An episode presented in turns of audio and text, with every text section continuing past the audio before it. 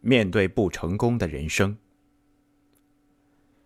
对，我是北大的，但高中的时候谁都想不到我成绩差，是那种不写作业，全年级两百多人我考一百八十多名的那种差。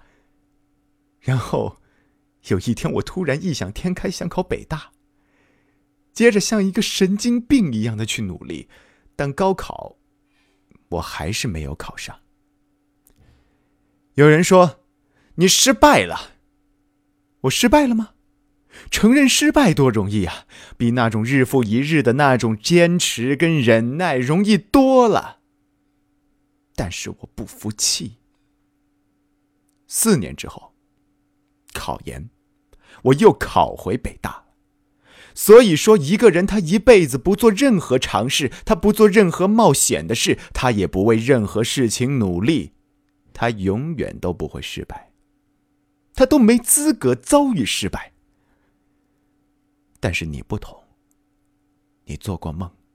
你发过疯，你哭过、笑过、奋斗过，你爱过、恨过，你也后悔过。于是，芸芸众生中那么普通的一个你，却拼尽全力活出最好的自己。又有谁有资格说你的人生不成功？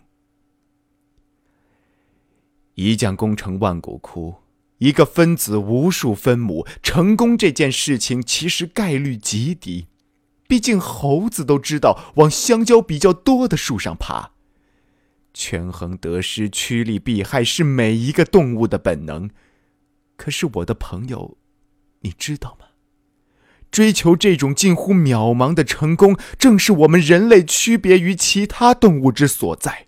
因为你注定几乎会失败，所以你期待成功的每一天都充满了一种叫做忐忑的幸福。